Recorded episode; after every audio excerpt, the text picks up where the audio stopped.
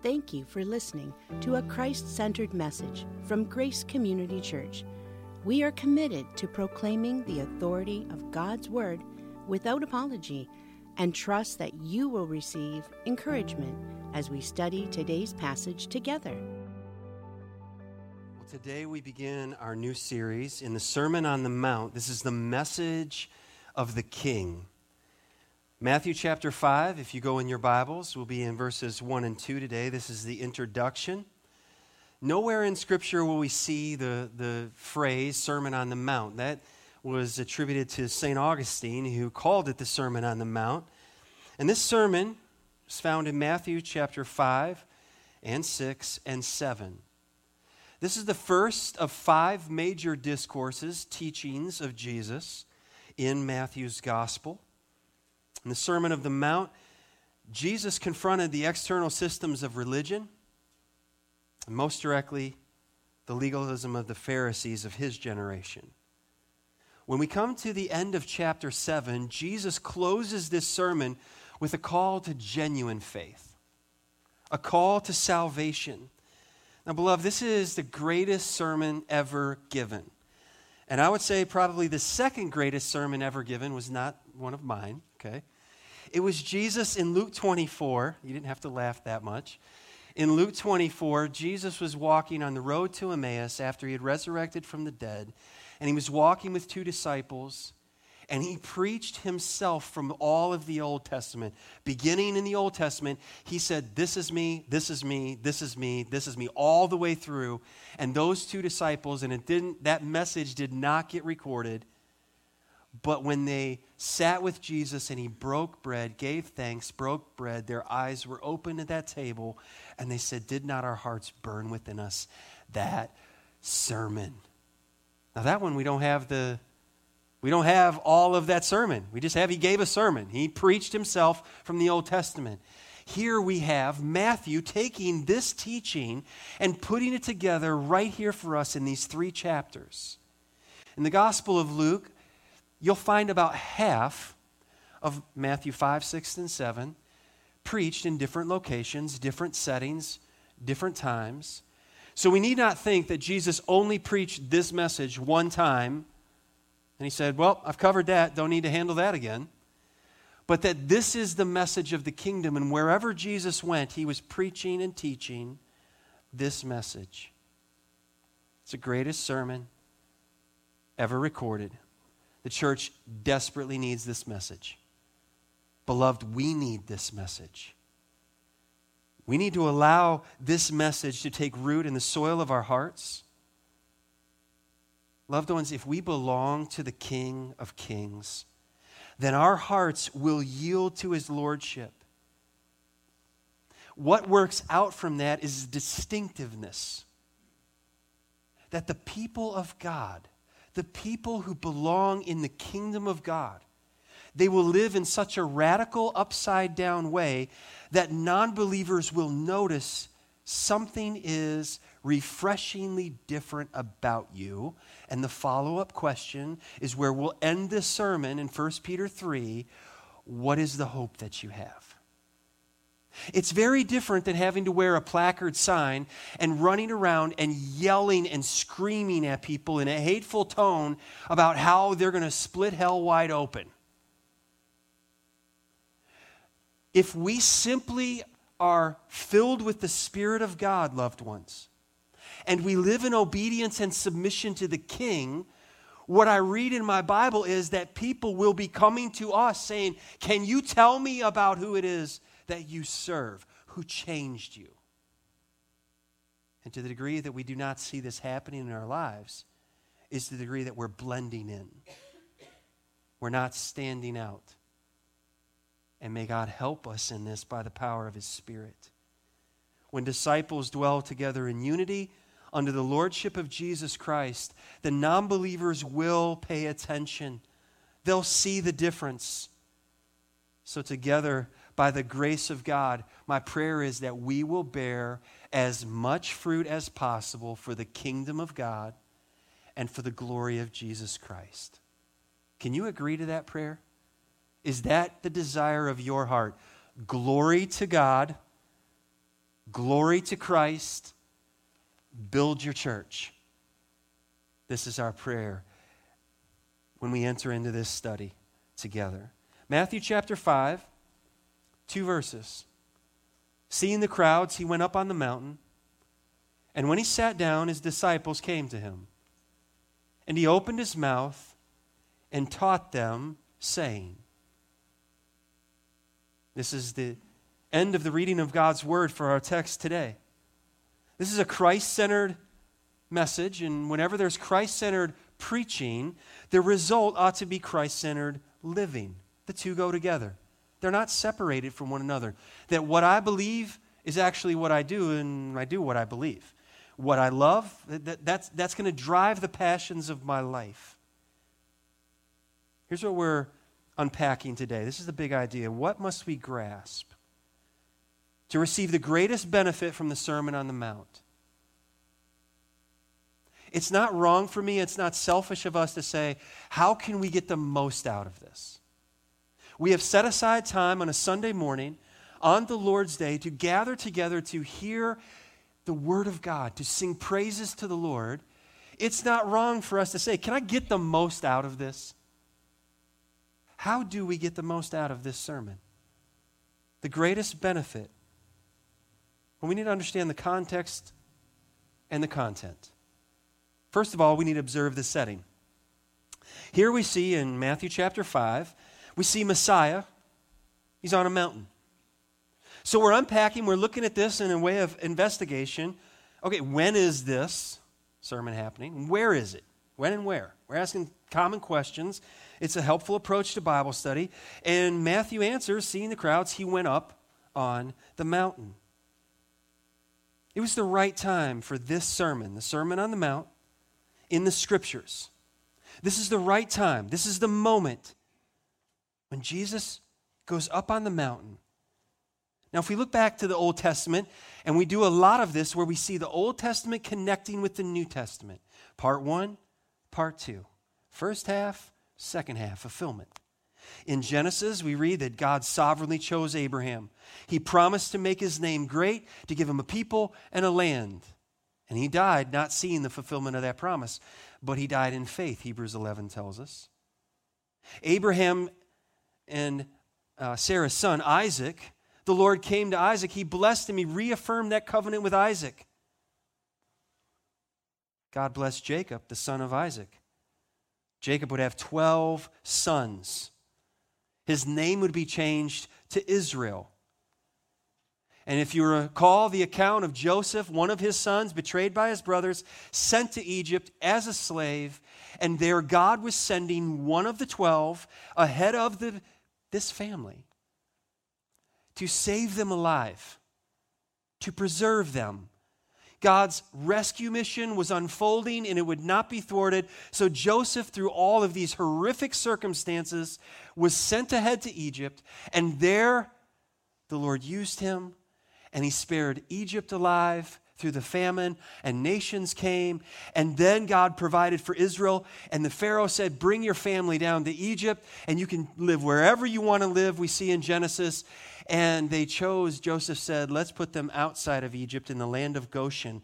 And there is where the people, the, the 12 sons, the family of Israel developed into a mighty nation. When Exodus unfolds, then another Pharaoh arises and he doesn't know Joseph and he doesn't care about Joseph's God and he sees those people out there in the land of Goshen and he's threatened by them. So he begins to oppress them and afflict them and persecute them. And they cry out to the Lord for a deliverer. And Moses, by that time, is in the wilderness. And the Lord meets with Moses at the burning bush and he says, Moses, I've heard the affliction, the cries of my people, and I'm coming down to rescue them. You're going on my behalf. And through Moses, the Lord delivered his people and he rescued his people. And we see in the book of Exodus 10 plagues. And those 10 powerful, mighty judgments of God's hand, all they are is a sneak peek as to the coming judgment, what the coming judgment will be upon this world and upon all who reject Jesus Christ as Lord and King. It really matters. Those 10 plagues that decimated Egypt, They're just a small display of the power and the glory and the majesty of our living God. The Lord delivered his people out of Egypt. They went through the Red Sea. Pharaoh's army was drowned in the Red Sea. And then they get out into the wilderness, and the Lord calls Moses up to a mountain. It's Mount Sinai. And on that mountain, the Lord delivered his law to and through Moses to his people. It's important for us to understand this, beloved, that grace always precedes the law. God delivered his people from Egypt. Why? What, what good were they doing? What law were they keeping? They weren't. They cried out to the Lord, and not because of anything they were or anything they were doing, the Lord rescued them, the Lord saved them, brought them out, and then he graciously gave to him to them the law so that they would know God. So that they would understand how do we rightly relate to this God who is unlike any other, other God? How do we know him, love him, serve him, worship him, and enjoy him forever. And God gave on that mountain, Mount Sinai, his law through Moses.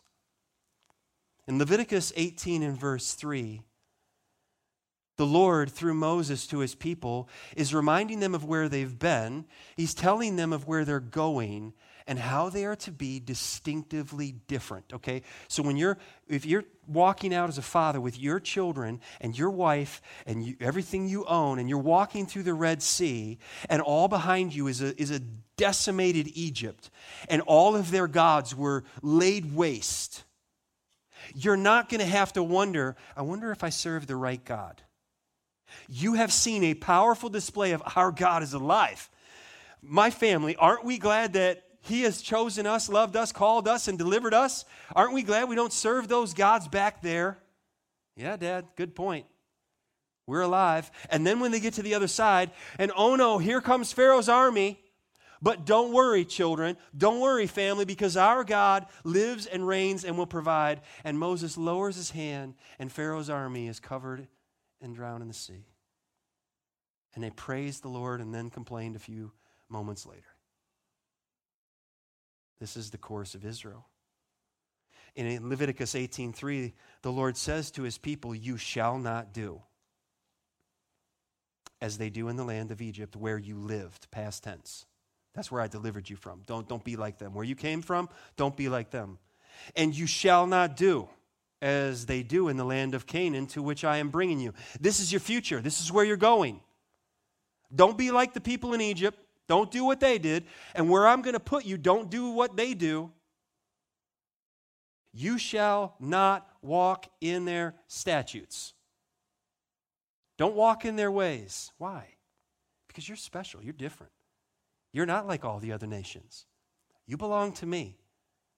And the Lord would repeatedly say through his word, Walk in my statutes, walk in my way, walk in my law. Israel's history is filled with the accounts of God's faithfulness to his people. And it's also filled with over and over and over again. They were rebellious, they were disobedient, they walked away, and the Lord was faithful, faithful to them throughout the generations. Moses promised in Deuteronomy 18 and verse 15, he said this. He said, There's another prophet coming. There's another prophet coming. In Deuteronomy 18 15, the Lord your God will raise up for you a prophet like me from among you. Moses was getting ready to die, he was getting ready to, to be no more. Where is this prophet coming from? From among you, from your brothers. And here's his, his warning, his command it is to him you shall listen. He's saying, when the Lord sends this prophet who's greater than I am, listen to him. Hear what he's saying and hear it with your heart and obey. Hear with the intention to obey. And I'm wondering this morning, as you've gathered in worship today, have you come with the intention to hear that you might obey? That's where God's blessing is found. That is where it abounds. Listen to Him. It was the right time and the right place for this sermon in Jesus' ministry, not just in Scripture in the whole 66 books of the Bible, but it was the right time and the right place in Jesus' ministry. So if we're going to understand, well, who, who penned the Gospel of Matthew? Okay, you get one guess. If you guessed Matthew, you guessed it properly. It's Matthew. Who is Matthew? He was the tax collector, an Israelite. He was hated by Jewish people. He was hated by Romans. He was hated by everybody. But he was rich. So he had friends. Other friends who were rich. And Jesus met him. And suddenly his wealth and his position and his status didn't mean anything anymore. Because you can't fill that vacuum in your heart, in your life, with riches, wealth, power, position, entertainment, hobbies. Doesn't fill it. Only Jesus. And Jesus met Matthew and he called him. And Matthew is writing his audience. The ones that he is writing to are fellow Israelites, Hebrews. And his concern is that he will see, he will help them to see his audience that the Old Testament is fulfilled in Jesus. Jesus is king. We've been waiting for a king. And, and the stair steps that we talked about in the, in the, the Psalms of Ascent, that they would go up, up, up. The same thing happens when we get to the Beatitudes. They go up. And as they go up, here's another paradox. They actually go down deeper and deeper and deeper into our being. They get at us at our core. And here we see that Matthew is so concerned that the New Testament uh, is connected to the Old Testament that his readers would understand the kingdom of God is the kingdom of heaven. So, with an Israelite, a Hebrew audience, he doesn't use that term kingdom of God, but he uses the term kingdom of heaven so that he doesn't just lose his hearers at the outset, but that they hear and they respond and they listen and they weigh this message out. Go back with me in your Bible just to the chapter before as Jesus' ministry is unfolding. Jesus is tempted in chapter 4. He's been baptized in chapter 3. John the Baptist ministry is already coming to a, a close in Matthew's account. And Jesus begins teaching after the temptation in the wilderness.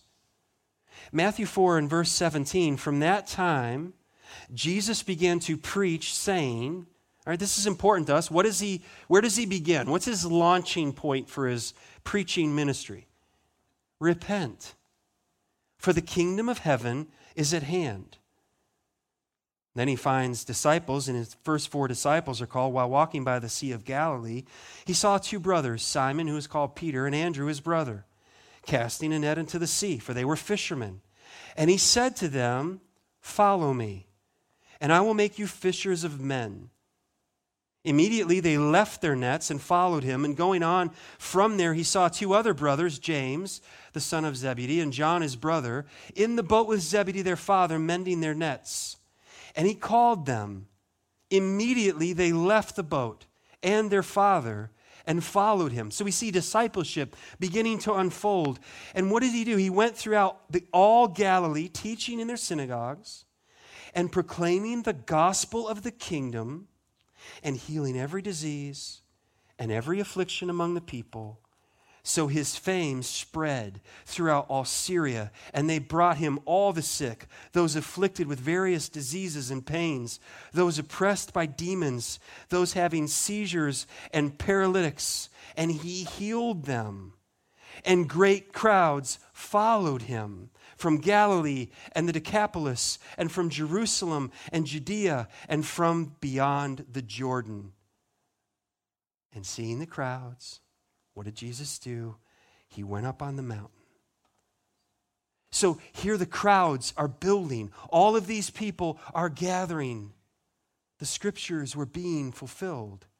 Jesus made his way up onto a mountain and mountains are significant in the Bible. In the Old Testament, we've looked at it. Mount Sinai, we received the law. Here we see in the Sermon of the Mount, the New Testament is just beginning, it's just unfolding, and Jesus is making his way to a mountain. And here we hear the Son of God's exposition of the law of God. Let me explain this law to you. Soon we will come to Mount Calvary, where Jesus would be crucified for the sins of all who would trust in him for salvation, and then Mount Olivet, where Jesus ascends, and one day he will come again. So pay attention to the mountains in Scripture. It's important, it's highlighted, it's elevated, even as Mount Zion, We've studied that, making the way to Jerusalem, there on that mountain, nestled among mountains. Observe as the crowds are growing. Now, who's making up the crowds? Who's there? You have religious people, they doubt Jesus. Most of them hate Jesus, and they can't wait to kill Jesus. Then you have the massive amount of people, the majority of people, they're just they're listening. They might be doing what you're doing today. I'm not, maybe you're saying, I'm not a fully committed follower of Jesus Christ, but I'm, I'm weighing it out. I'm hearing what you're saying, Pastor, but I'm not all in. That was a large portion of the crowd. And many of the crowd like that, that make up that crowd, when Jesus would give hard teaching, they would say, Check, please. Like John chapter 6, and they would walk away and say, That's too difficult. I'm not staying with this teacher anymore. I'm going back to my old way of life. But then there were the disciples. Then there were the ones who were called, who understood who Jesus is, the Christ of God, and they surrendered their lives to him. And that is a believer. That is a person who's in the kingdom of God. So observe the setting. It's important if we're going to rightly understand this message. And next of all, secondly, hear the speaker. Hear the speaker. Listen to the speaker. Listen to what he's saying. Jesus is the one who took the exalted seat. So we've answered the question of when is this? Where is this happening? Now, who is this? When he sat down, his disciples came to him. What is Jesus doing here? Is he tired?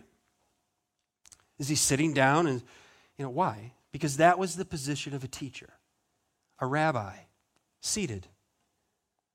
But on this occasion, the one sitting down on a rock is the one who created that rock. The one who is sitting with the crowds, the massive amounts of people, is the one who created those people and gave them life. The one who is sitting is the Lamb of God, the Son of God in human flesh. So we better listen to him. We better t- pay attention to what he has to say. He's seated. He's not on a mountain like Moses was that was on fire.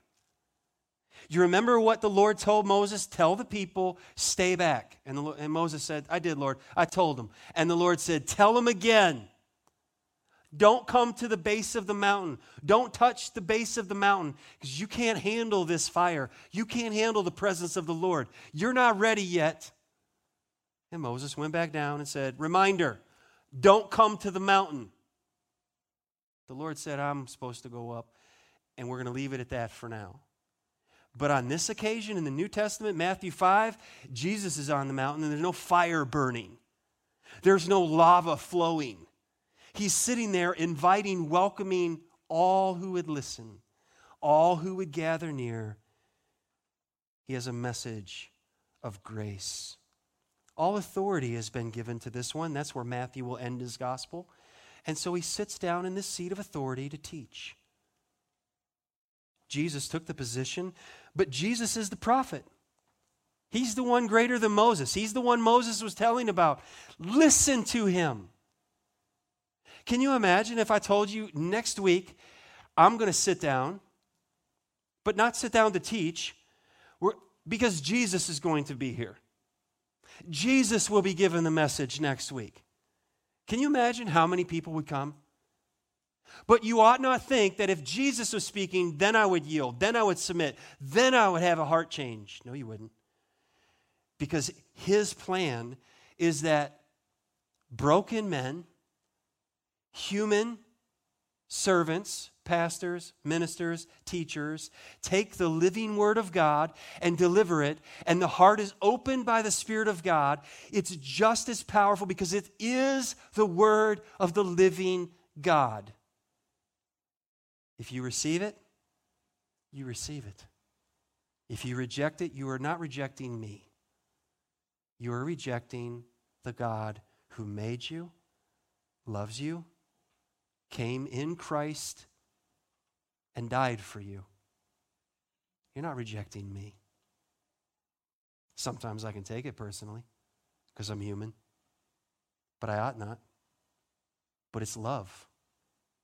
My heart breaks when someone rejects the message. Jesus is the prophet greater than Moses. He touched the masses, but he trained his disciples. He cared about the masses, but he invested his life in the majority of his time into the training of his disciples. That Greek word is mathetes. It means a pupil, a learner, someone under the tutelage of another, the teaching of another, the training of another. If you've ever put your kid in gymnastics or taekwondo or karate or a sport, you're entrusting them to someone who teaches.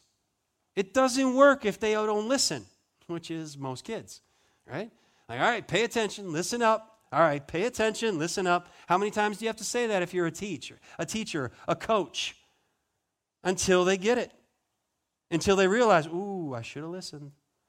You had something I needed to hear. True disciples of Jesus, listen now, they will submit. They will listen to and they will obey their teacher. True disciples of Jesus. So listen, if you are a person and you say, well, I don't submit to Jesus and I don't listen to Jesus. I don't obey his word. I don't, I'm never in his word. It doesn't really have any impact on me. I'm here.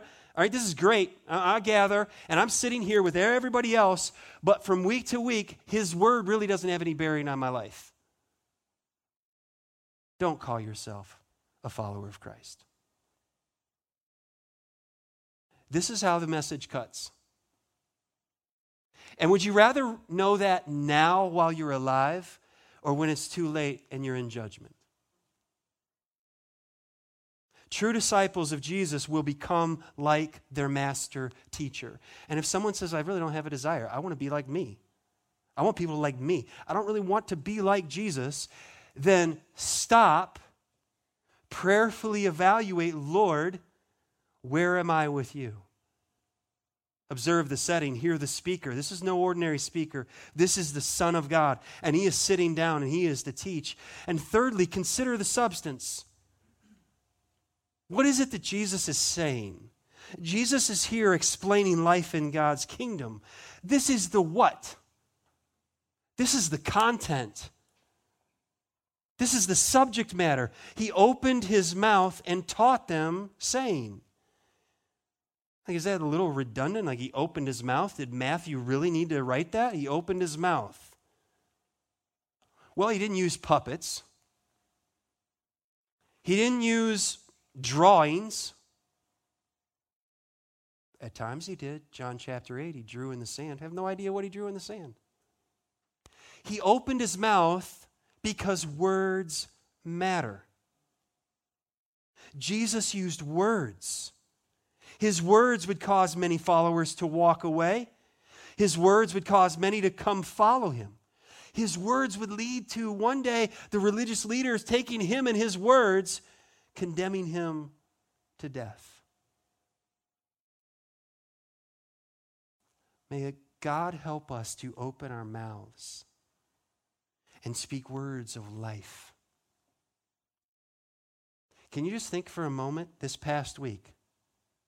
How many words came out of our mouths that were life giving, Christ centered, gospel centered words? Did you have any conversations like this? Jesus opened his mouth, he began to teach. When we approach Bible study, we want to understand three important aspects. What has God said? What does God mean? How do I respond and obey? Not, not what do I think about what God said? What is my interpretation about? What has God said? What does God mean? Not what does it mean to me? Well, what that means to me is it doesn't matter. What did God intend by what he was saying? A sermon is to declare this is what God has said, this is what God means, and then a sermon brings about, and our Bible study brings about the application, the so what? How do we respond? And I'm going to ask you that at the end of the message today.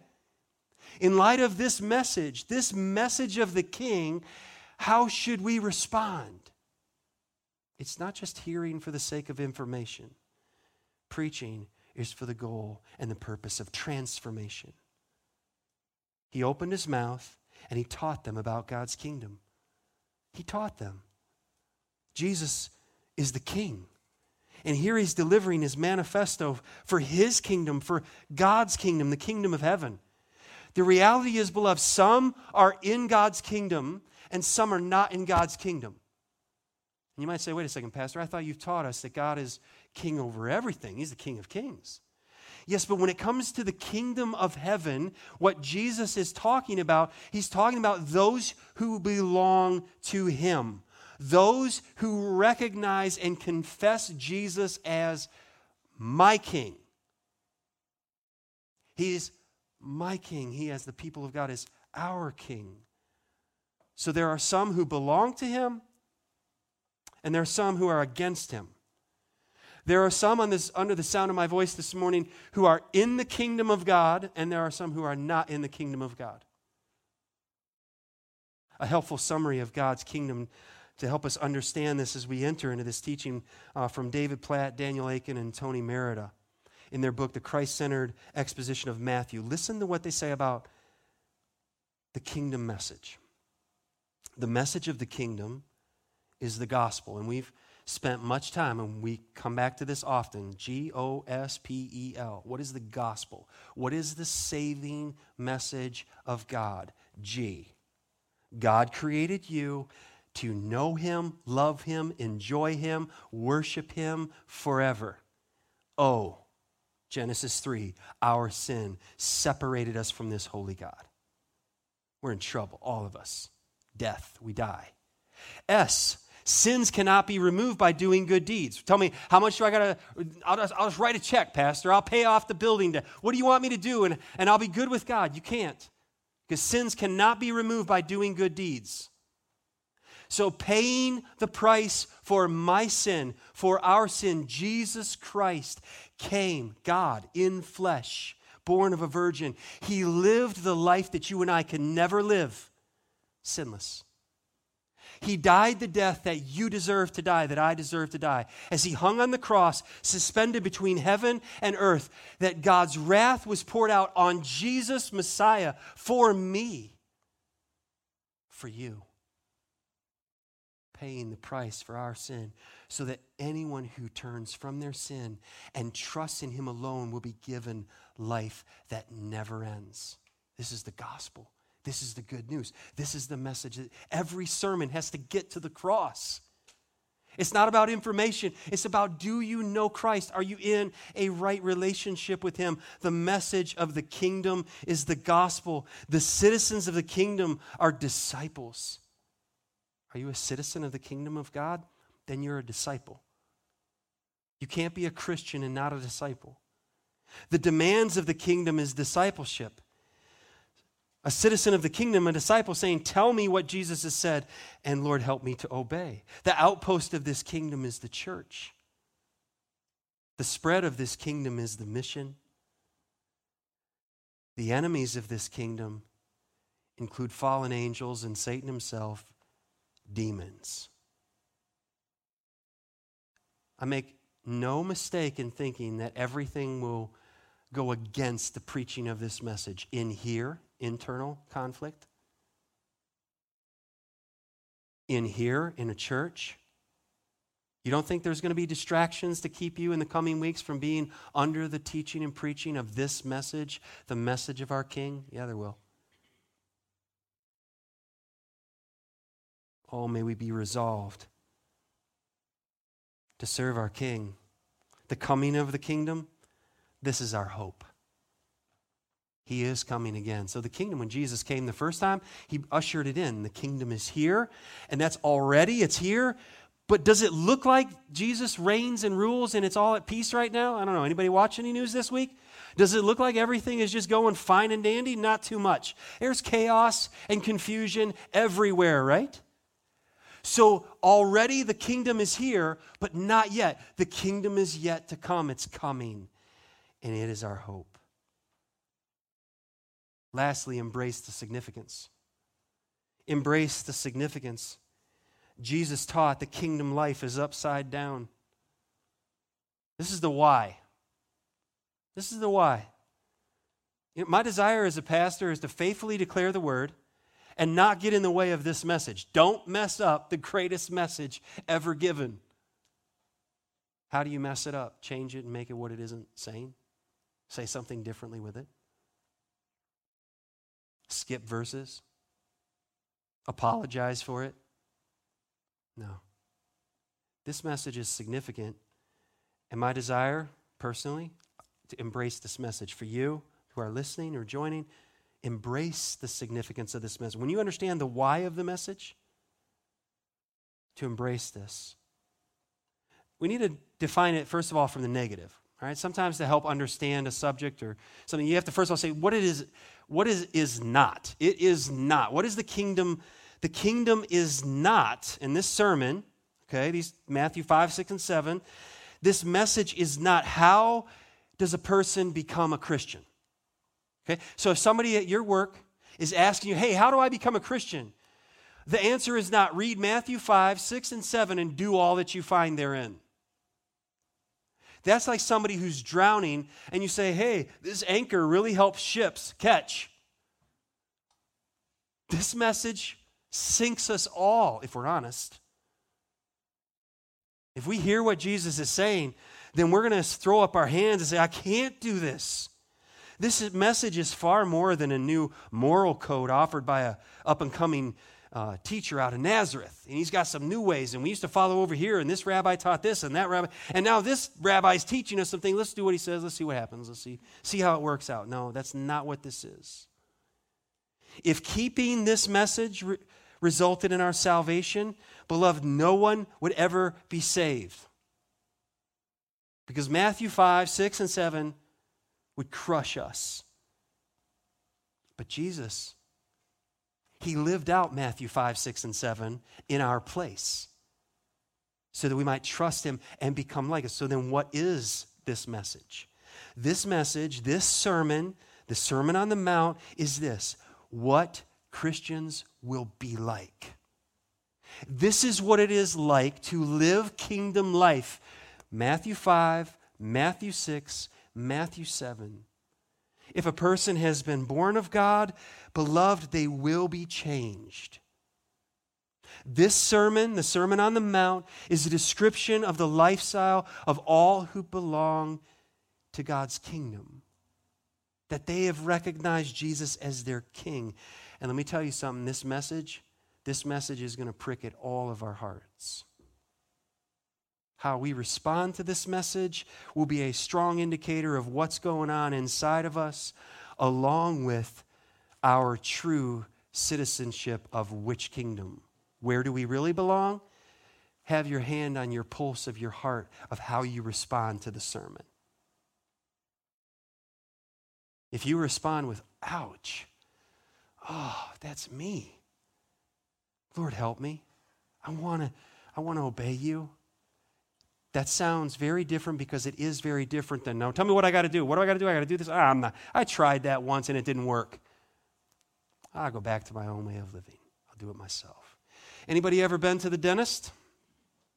You sit in the chair, they gown you up, right? They put the thing on there, and then they get this horrible instrument that's about that long, kind of looks like a pen.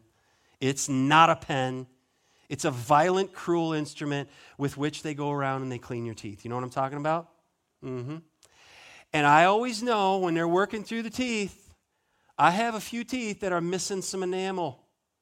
And right at the edge is the nerves. And I'm just counting down because they're over here. We're good. We're fine. They're picking over here, picking over there. And it's coming up here, over here. And when they touch that horrible, violent instrument on that nerve, which is missing that enamel, my hands tense up. Uh, you know, and they're like, oh, yeah. And I don't know what they're seeing, but it's like they can see more than I can see up in there. Never have I stood up, thrown that light out of my eyes, ripped off the bib. What is wrong with your instrument? I've never done that. There's nothing wrong with the instrument. The problem is in it's with my tooth. It's in my teeth. I'm missing some enamel that I had when I was younger and whatever, I don't have it. Too much Coke or Mountain Dew or whatever, right? And that instrument reveals the problem. When our hearts are convicted by this sermon, understand it's not a problem with Jesus' sermon. The sermon is doing what it's intended to do, and it's getting to the problem in the nerve of our heart, of our soul, and it's showing us this is an area you're not yet yielded to your king. So, what are you going to do? Submit or fight? Fight those people taking care of your teeth, you're going to lose your teeth. Fight this message, resist this message, walk away from Matthew 5, 6, and 7. And as Jesus would say, what, is, what does it profit a man to gain the whole world and lose his own soul? Be here for these sermons. Prioritize your time to be under the teaching of God's word. Sinclair Ferguson described these sermons as kingdom life in a fallen world. This is what we said Psalm 134 how beautiful it is and pleasant, how good and pleasant when brothers dwell together in unity. This is what it looks like, radically different when Jesus' prayer of John 17 is answered and we dwell together as one. When we love one another and we serve one another. This is Christianity 101. Beloved, I wish that I could tell you that if today you have never trusted in Christ and today you cry out to Him and you find He saves you and you say, God, I'm a sinner, and you trust in Jesus and He saves you, I would love to tell you that your life is going to get better and that it's going to go well. It's just not a reality. Now you have an enemy you used to belong to the kingdom of darkness, and now you've been translated into the kingdom of light. And now you have all forces of hell against you. But greater is he that is in you than he that is in the world. So you need not fear, but you need to be prepared for persecution and suffering and trials. And in all suffering and trials, the Lord is working for our good and for his glory. And we can't always see it right now. Often we don't see it right now, but it's true. And we can trust him. And Peter would write in 1 Peter 3 14, he said, But even if you should suffer for righteousness' sake, you may not, but if you should, you will be blessed. And that's where we're going next week blessed, a happiness, a joy. Have no fear of them, nor be troubled, but in your hearts honor Christ the Lord as holy, always being prepared to make a defense to anyone who asks you for a reason for the hope that is in you, yet do it with gentleness and respect. Can we just, as a family, just talk for a minute? As a church family, has anyone seen something different about us in how we love one another and how we serve one another and how we go through trials together? That they are asking us, How are you different? Why are you different? And can I know the one that you know? Can you tell me about the hope that you have in you? Beloved, together, let's grasp so that we can get the greatest benefit from this sermon. Here it is. Grasp this the setting. Look at it. Observe the setting. Jesus, Messiah. There he is. He's up on the mountain. Listen to him. Hear the speaker. He's sitting in this exalted seat. He has a message for our souls. Consider the substance, weigh out what is Jesus saying as he explains the kingdom of God and life in this kingdom and embrace the significance. Don't walk away. Don't say another time, another day. Jesus taught his disciples to live this life upside down in his kingdom. Are you surrendered to this king? So the message ends with this How do we respond? If Jesus was here preaching this message today, how would you respond? Do so today. And how can we, maybe as a, as a pastor, as elders, how can we help you take that next step? Soon we're going to have a baptism service. We're going to put this on the calendar soon for those who have recently come to faith in Christ to, to make a public profession of faith that Jesus is my King. He's my Lord. Maybe that would be you. But what the King leads us to do, let's do it. Let's surrender together. Let's stand together. Father, thank you for your word. Thank you for this message. Oh, Father, will you help me by your Spirit to prepare well, to study well, to deliver this, this timeless message in a timely way. As we live in a chaotic time, a time when so many people are hurting and suffering and brokenhearted. Father, will you use us as the people of grace to represent you well to those in need? Jesus, thank you for coming near. Thank you for coming not to condemn, but to rescue. Thank you for demonstrating your love, the great love of God for sinners. Help us to just look to you, the author and finisher of our faith, and live in submission and surrender to you, our King, in whose name we pray. Amen. Thank you again for listening to Teaching from the Word at Grace Community Church. We are located in Richmond, Michigan. You can find us online at mygracechurch.com. Please subscribe and follow us at My Grace Church. It would be greatly appreciated if you would take a moment to rate, like, and share this message. We want you to always remember that you are loved.